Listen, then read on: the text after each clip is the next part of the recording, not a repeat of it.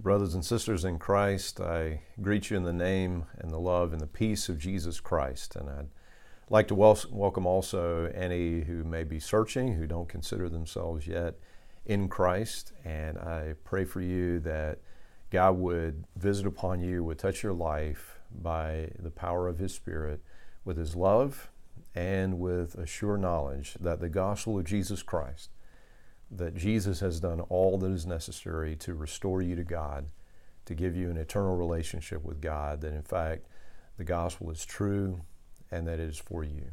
And uh, so I pray that God would bless you in that way. Now, for today's uh, daily word, I want to take us into our journey through the Bible reading from Second Thessalonians chapter uh, 3 and beginning at verse 11. Yet we hear that some of you are living idle lives, refusing to work and meddling in other people's business. We command such people and urge them in the name of the Lord Jesus Christ to settle down and work to earn their own living. As for the rest of you, dear brothers and sisters, never get tired of doing good. So, apparently, there are people who are just frankly taken advantage. You know, when you have a group of, of Christians who are under the lordship of Christ and they love Jesus, and because of his love for them, they've been transformed, they love people.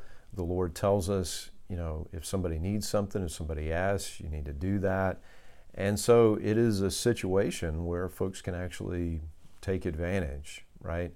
And just decide that they're they're going to kind of mooch off of the community of faith, which is a far different thing than someone falling on hard times and needing some help to get back up, or someone who uh, is not able to work for themselves, and and so.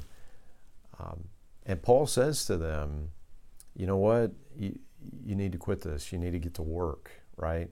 You need to get to work for your own good also because when we're idle when we're idle uh, how does it go that idle hands are the devil's workshop right?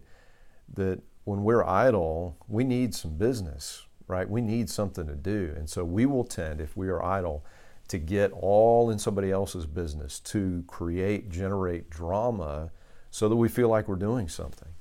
And so paul says you know what? Enough of that You've got to stop. You've got to put yourself to work. You've got to you got to earn your own way and you've got to do good. He takes this as an opportunity also to remind all of us that we should never get tired of doing good. And that's an interesting thing because, you know, we tend to think, I, I don't really have um, a choice of whether or not I'm going to be tired, right? That it's just circumstantial. That if I exert this effort, if I do this, I'll be tired, period right? It's not really in my control, it's just something that happens as a result of work. So you do this amount of work and you'd be tired, right? But Paul in the scriptures here seems to indicate that there's a way where we could never get tired of doing good. So, how would that actually be?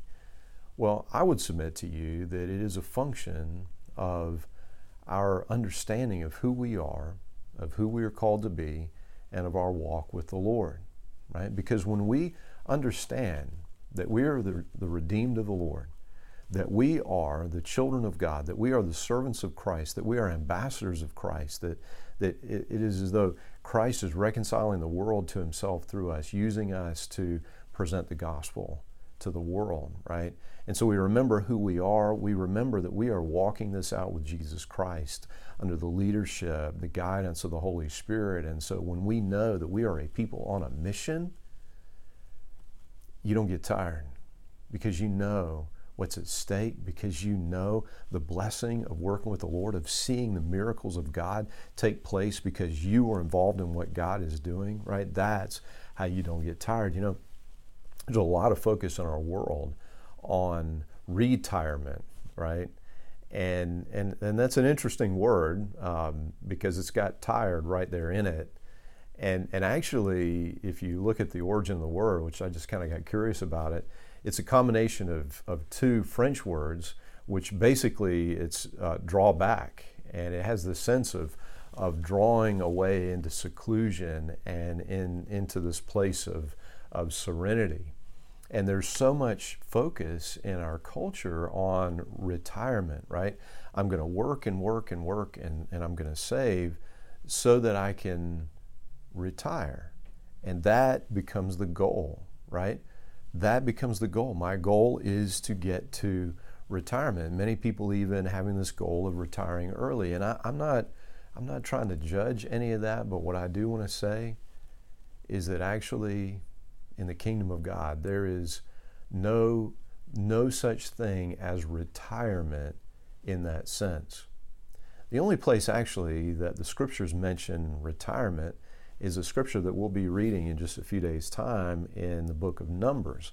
In Numbers chapter 8, we read this about the Levites, about the priestly tribe, those who, uh, who are, are charged with the care of the tabernacle, with the functioning of the worship of God, and so forth. Says they must begin serving in the tabernacle at the age of 25, and they must retire at the age of 50. After retirement, they may assist their fellow Levites by serving as guards at the tabernacle, right? And so we think, oh, okay, well, there it is. That means that they retire. But notice, they don't stop be- being Levites. Their identity remains the same. And notice also that their role changes, but they, they don't stop laboring for the Lord.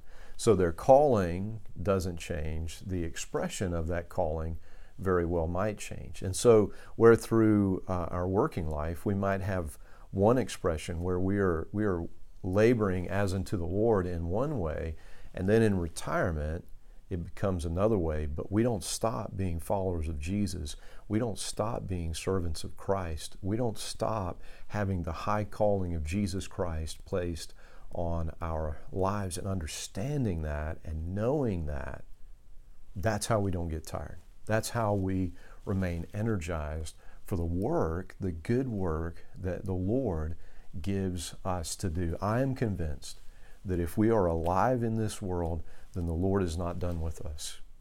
He still has a calling. Our identity is still in Christ. And so, you know, I, I do believe in saving for retirement, right? I, I, do believe in that. My wife and I, we teach Financial Peace University, and that's a part of it.